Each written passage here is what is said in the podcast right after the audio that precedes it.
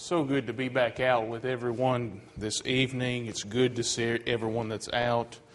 Thank you for coming our way, especially if you're visiting with us. We are excited to have you here, and I hope that our worship has been edifying and encouraging to you all. Uh, if you will, you can take your New Testaments out and turn to Matthew chapter 4. And in just a few moments, we'll be reading verse 5 through 7 in Matthew chapter 4. Tonight, the question that I want us to think about is Are we trusting or testing God? And trust me, you, you don't want to end up on the testing side because God does not appreciate being tested. It, usually, we're the ones that's being put to the test. We need to give the answers. We don't need to be testing God and questioning Him as to who He is, why He has done what He has done, and all those things. Because the reality is, is if we're not trusting in Him and we're not having enough faith, right? Without faith, it is impossible to please Him. Hebrews eleven six. That's just the first half, the first portion of that verse. And so, this is the question that I want us to ask ourselves this evening as we're studying uh, we see here, now we're not going to read the whole context in Matthew 4, uh, but I think you'll kind of see why I just picked out these few verses. And then the devil took him into the holy city and had him stand on the pinnacle of the temple and said to him, If you are the Son of God, throw yourself down, for it is written, He will command His angels concerning you, and on their hands they will bear you up, so that you will not strike your foot against a stone. It's amazing how even Satan, the tempter, can utilize Scripture. And that's one thing that we need to be mindful of and careful of that in our discussions with people, in our interactions, whether it's religious or anything, there's people that will pop out verses and you're like, it kind of might make you do kind of a two step, like you kind of think back, well, wait a minute, they, they're using a passage to, to back up whatever it is that they're claiming, and, and it just doesn't add up. It, it doesn't make sense. And so here we have an instance where Scripture is used, for it is written, He will command His angels concerning you. As if this would trick Jesus, right? On their hands they will bear you up so that you will not strike your foot against a stone. And Jesus said to him, On the other hand, it is written, You shall not put the Lord your God to the test. And boy, I could really go on and on with different examples of how I have had similar interactions with people, uh, especially regarding doctrinal issues that have arisen, that, that's come about uh, from divisions, from denominationalism, you know, teaching certain aspects of salvation versus what we teach. And they'll, they'll take their Bibles and they'll say, well, see, right here it says this, for it is written. And then I turn around and do the same thing. Well, the scriptures say, for it is written, right? You know, I always think of like Mark 16, 16. He that believeth and is baptized shall be saved. He that believeth not will be condemned. That's an easy one to come up with. And yet, people will try to turn to Scripture to disprove something that's been authorized by the Lord Jesus Christ. It's amazing how that works. But we can't pit Scripture against Scripture, and Jesus wasn't going to allow that. But in this case, you shall not put the Lord your God to the test. Now, Jesus is actually quoting Deuteronomy 6 16, where it says, You shall not put the Lord your God to the test as you tested him at Massah. Now, at this time, what Moses is doing, he's recounting the struggles that the Israelites were going through as they came out of Egypt. And then when they're walking around, they begin to complain about not having water and this, that, and the other. And so they weren't trusting in God to take care of them. Instead, what they were doing is they were whining, they were murmuring, they were complaining, and they were testing God. They were trying to force God's hand. Feed us, give us water. You know, you brought us out here to die of starvation and to die of thirst. It was a lack of faith. The children of Israel did not trust God. Why on earth would God help get them out of Egypt and then turn around and let them die. what a sick and twisted individual that would take for someone to do something like that. And yet, that is not the God that we serve. God was not going to allow them to suffer, He wasn't going to allow them to die from starvation or from thirst. But it was a lack of trust. They were trying to force the hand of God. And so, what Jesus is doing here, he's applying the same principle. It's not about the water and thinking to go back to Egypt. That's not what it's about. What it's about is whether or not he could keep Jesus from harm if he jumped off the pinnacle of the temple. Because maybe, just maybe, after fasting for 40 days, he's weak and, and dreary, right? How many of us, which I don't know how many of y'all have experienced this, but you just, you feel famished, like you haven't ate all day and you just, and so you kind of, you're kind of in a fog. You can't get your, your thoughts straight. And so maybe that was Satan's mode of attack. He was trying to catch Jesus in a fog, and that Jesus would somehow fear falling. But it didn't work because Jesus answered. He said, You shall not put the Lord your God to the test. And then again, as we've already mentioned, the devil quoted Scripture to make his case. Well, just because someone quotes a passage doesn't mean that what they're saying isn't taken out of context, that, that they are not making it appear or make it say something that it does not. Let me give you an example. Go to uh, Romans chapter 10. Actually, no, let, us not do that one. I've used that one before. Let's go to First, uh, First Peter. Second Peter, I'm sorry. 2 Peter 3. Nope, I was right. 1 Peter 3. I should have just stuck with my Romans one. 1 Peter 3. 21. 1 Peter 3 21. Now, what some people do, has anyone ever heard the, the idea or the expression that baptism is an outward sign of inward grace? Okay. That's what some people try to make this passage say. Now look at it. Corresponding to that, baptism now saves you.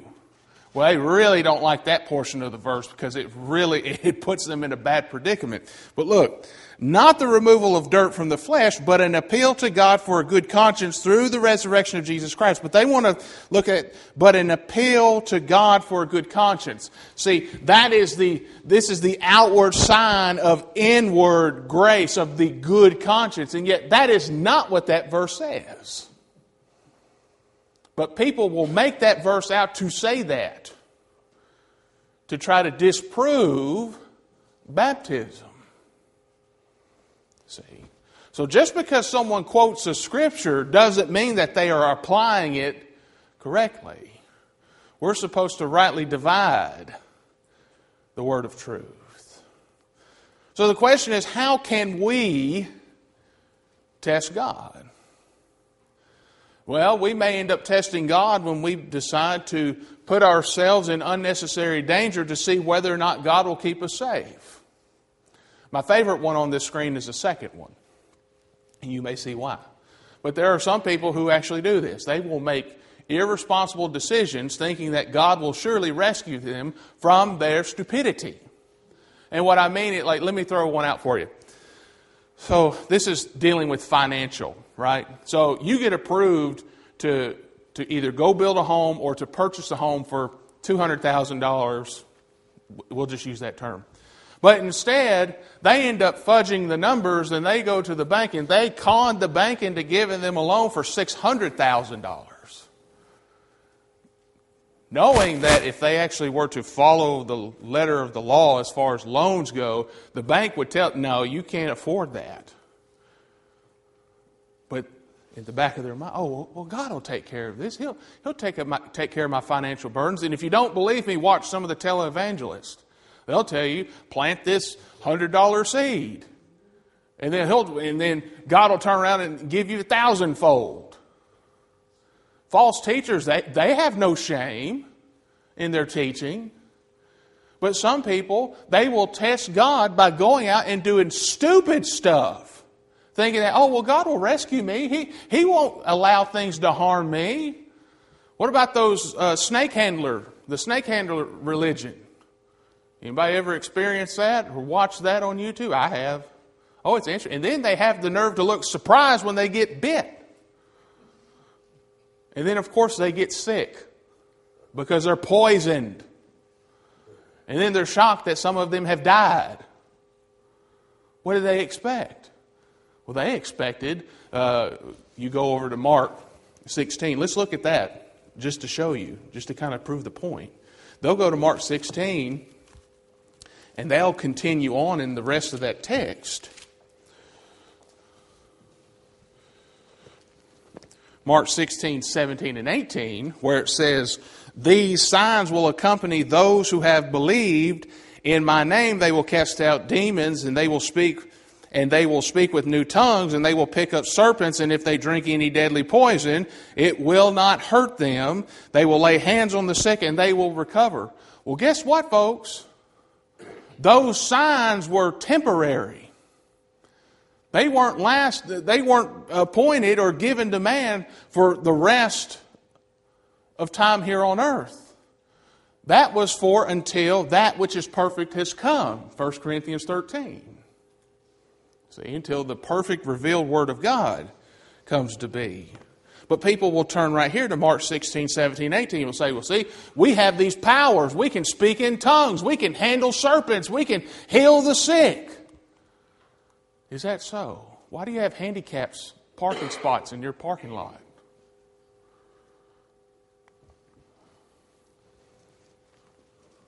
What about worrying about everyday life?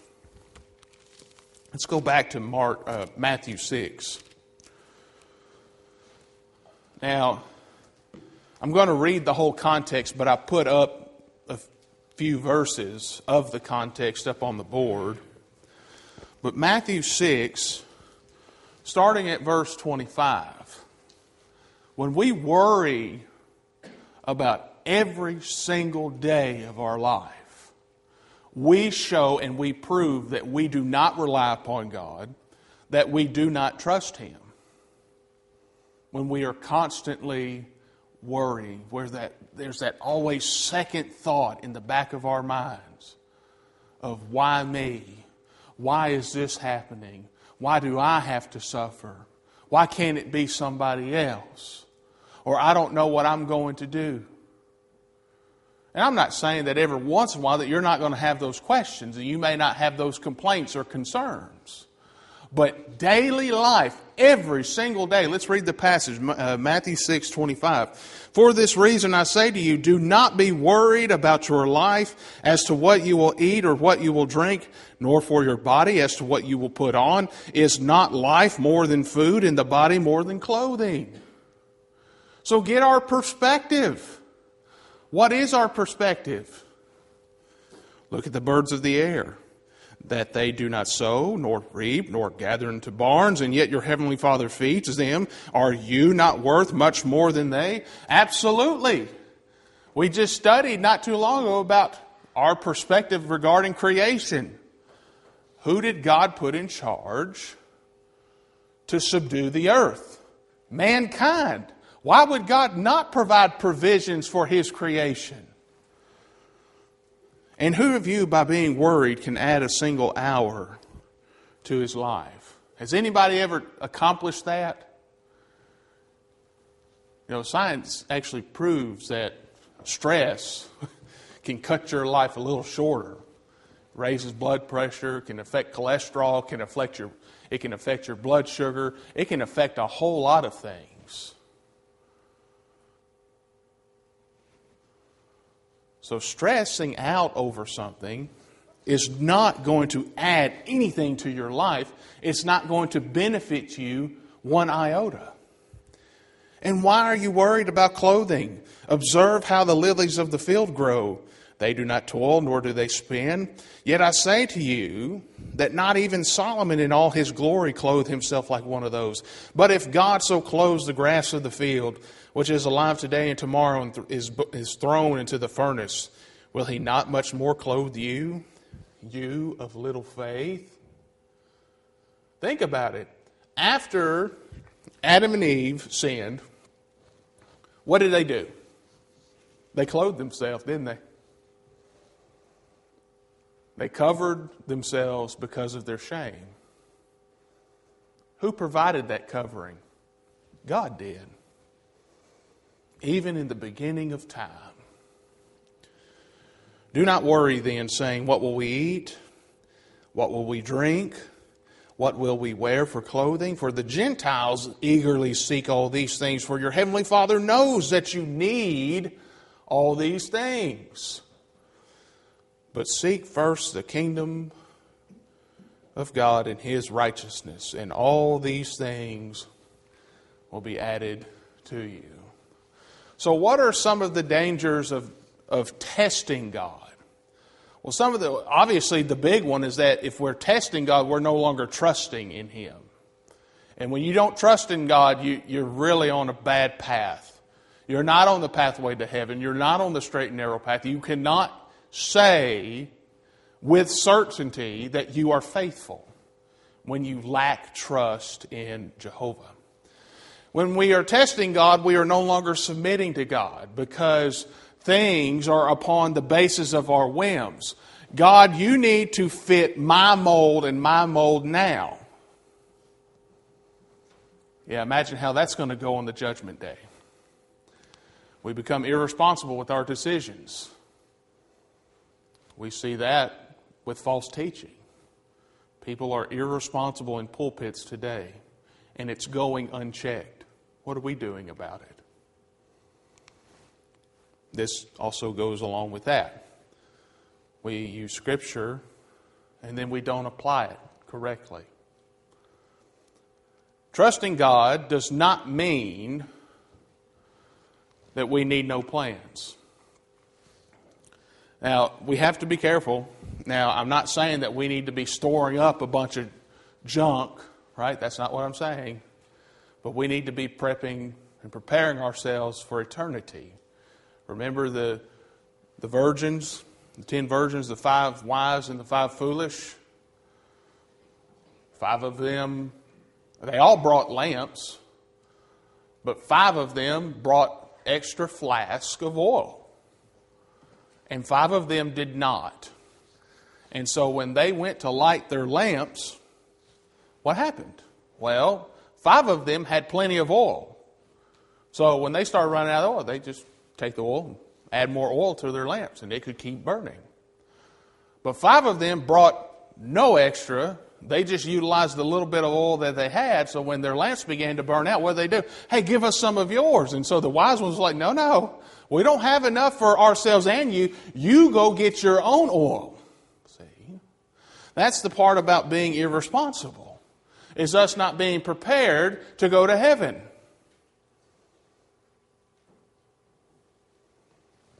And we don't take precautions within dangerous situations. And that could be a whole host of things not just false teaching within the pulpits, but what about abusive relationships between a husband and a wife or between uh, parents and their children? What are we doing about it? A lot of times people would say, oh, well, we just need to stay in our lane. I think we'll answer for that if we don't do anything. Here's the reality when we trust in God, He will take care of us.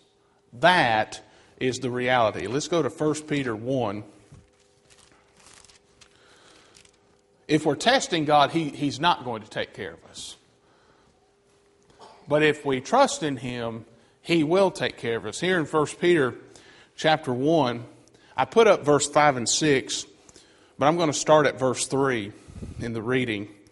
Blessed be the God and Father of our Lord Jesus Christ, who according to his great mercy has caused, look at this, us to be born again to a living hope through the resurrection of Jesus Christ from the dead. So keep that us implanted in your mind. Underline it, highlight it, because it's important.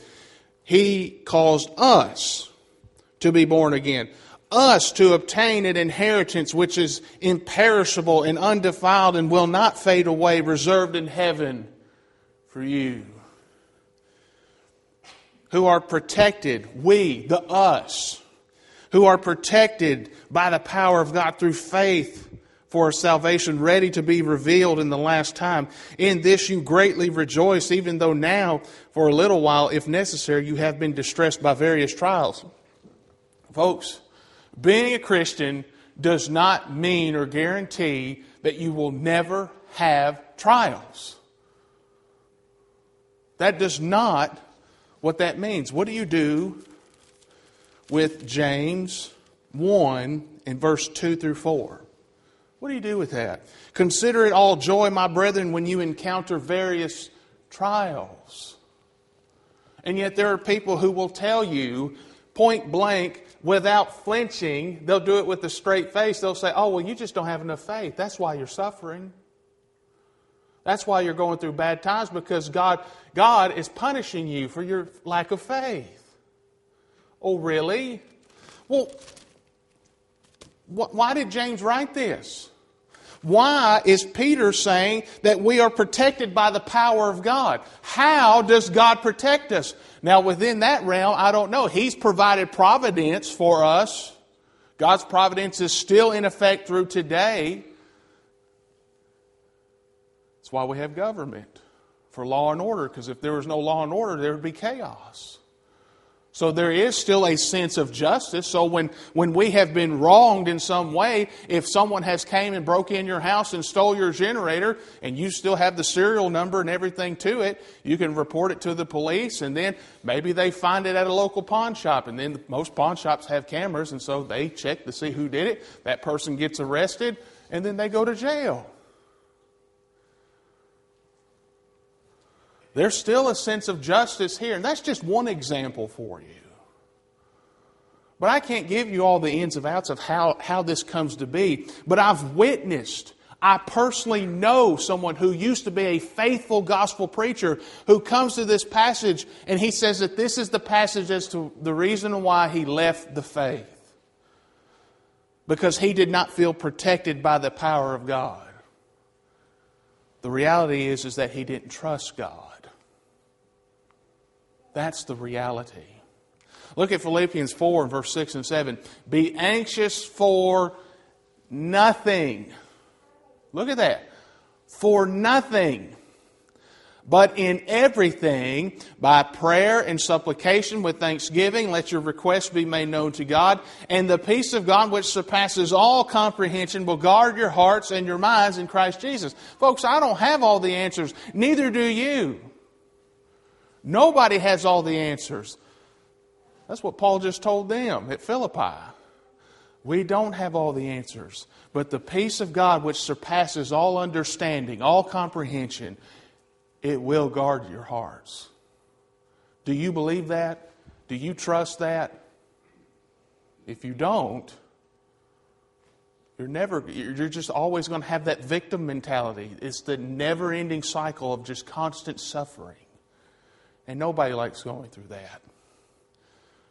But there's other passages similar to the ones that we just read in 1 Peter 1 and Philippians 4, where we see that the promise of never having trials, the promise of never having temptations, the promise of never having hardships is never there.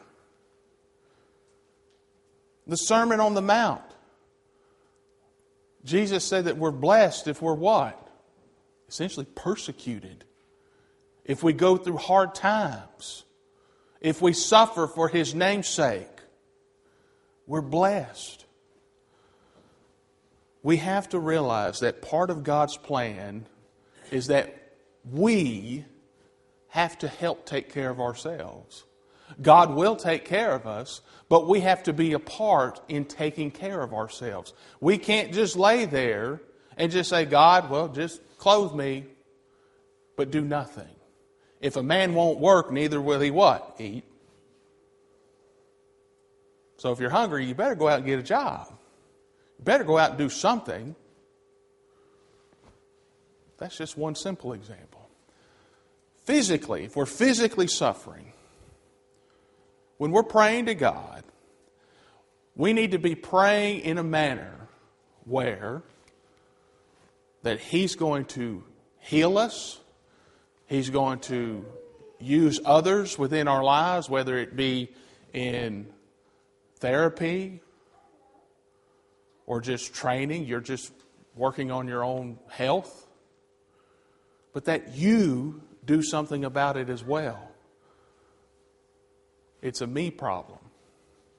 It's an I problem. It's not a God problem. Let's look at a few examples before we close. Let's go back to Daniel.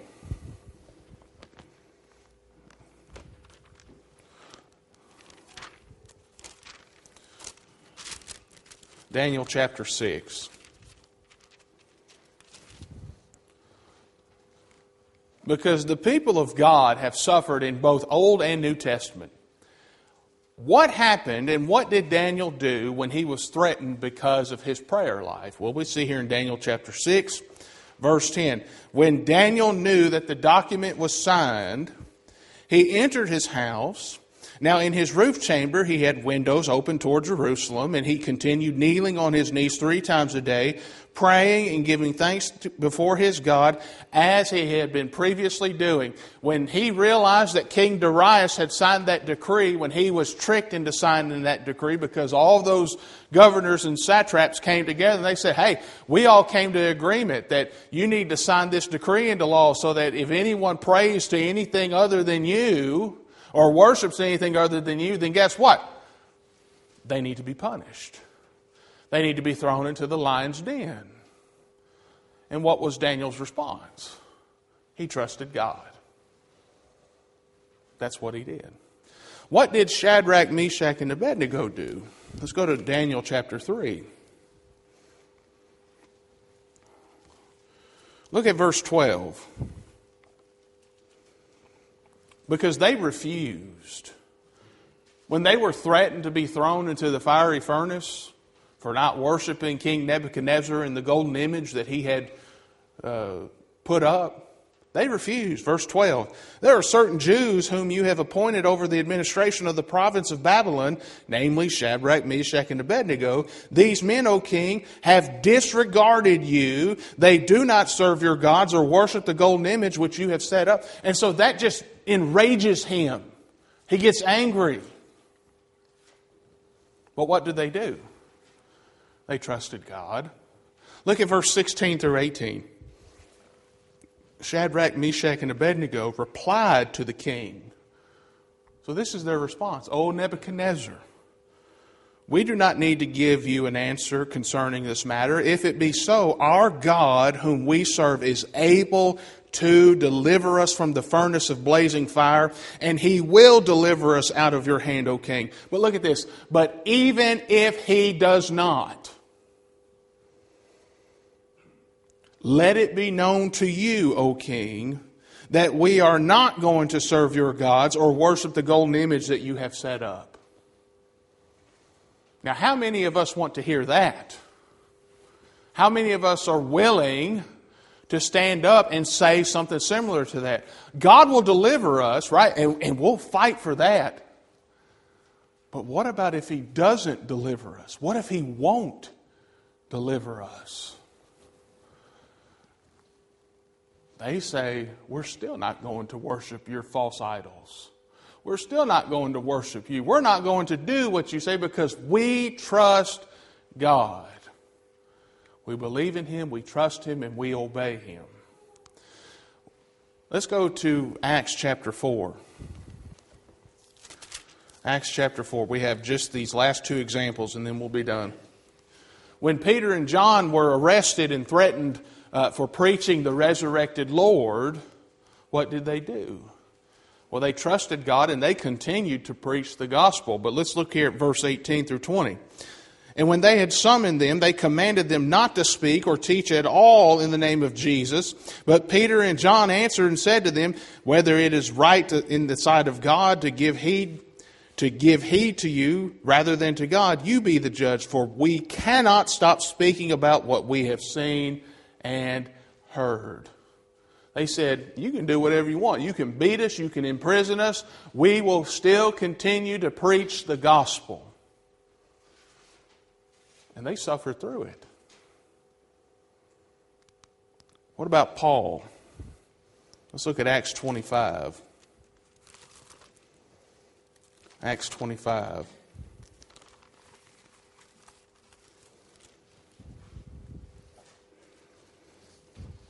This is when he is before Festus. In verse 11, Paul is already imprisoned, but he's being threatened with death and continued imprisonment. Verse 11, Paul's response is If then I am a wrongdoer and have committed anything worthy of death, I do not refuse to die. So if I've done anything wrong and I am guilty of whatever crime it is that they are accusing me of, I'm willing to die. But look at this. But if none of those things is true, of which these men accuse me, no one can hand me over to them. I appeal to Caesar. Paul's response is, I'm trusting in God. I'm going to continue teaching and preaching the gospel. I appeal to Caesar because that was the right thing to do in his case, in his instance. He had every right to do that being a Roman citizen. Because if it was up to those Jews, he would have been dead already. So here's the final questions that we need to ask ourselves. Am I testing God whether God will do something for me in the time frame that I desire, that I've designed? Or am I trusting in God that He will work out things in His own way, in His own time? That's what many of us struggle with, myself included. We lack patience, we lack self control. We want things done, and, and, we're just, we're spoiled rotten, folks. I mean, I can sit here and pull out my phone. I can email people on the, just on the fly. I can text message. I can call people. It, just having a computer in my pocket is dangerous. And it affects our psyche. We've become addicted to this type of behavior, and it's affecting our Christianity. It's affecting our love for the brethren because we lack patience with brethren who are suffering. We lack patience with brethren who are struggling in their faith because we think that we should just be able to take the Bible, open it to them, slap them around with it, thump them on the head, and say, Get right. And that's not what Christianity is about. Our faith doesn't need to be conditioned upon the fact that we are strong in the faith only when things are going right. I want people to be strong in the faith when they are being broken and torn down. As much as I hate to say it, I don't want to see anybody broken and torn down. But I would love to see people filling these front pews hoping and begging and wishing to be with God on this very day while broken and torn down. That's the kind of faith that God's wanting. He's wanting us to trust and rely upon Him wholly, not upon our possessions. Remember the rich young ruler? He was not this evil, wicked man who went around just terrorizing people. He lacked one thing folks. That is scary. That's mind boggling. That, that makes me try to put a microscope over my own life. Okay, what is my one thing? Because I've got to get rid of it. For many of us, it's pride. But we're so prideful we won't admit it. So think about whatever it is that one thing that keeps you from trusting God and keeps you testing God. Because you will fail that test, and that'll be a long eternity. I want everyone here to know the blessings of God, to experience them, to be able to go to heaven for forever, to sing praises to our Lord and Savior, to never have to worry no more tears, no more sorrow, complete, total comfort. Will you say the same? Are you here tonight and struggling in your faith?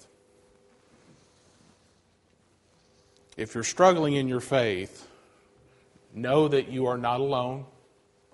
Nobody's perfect.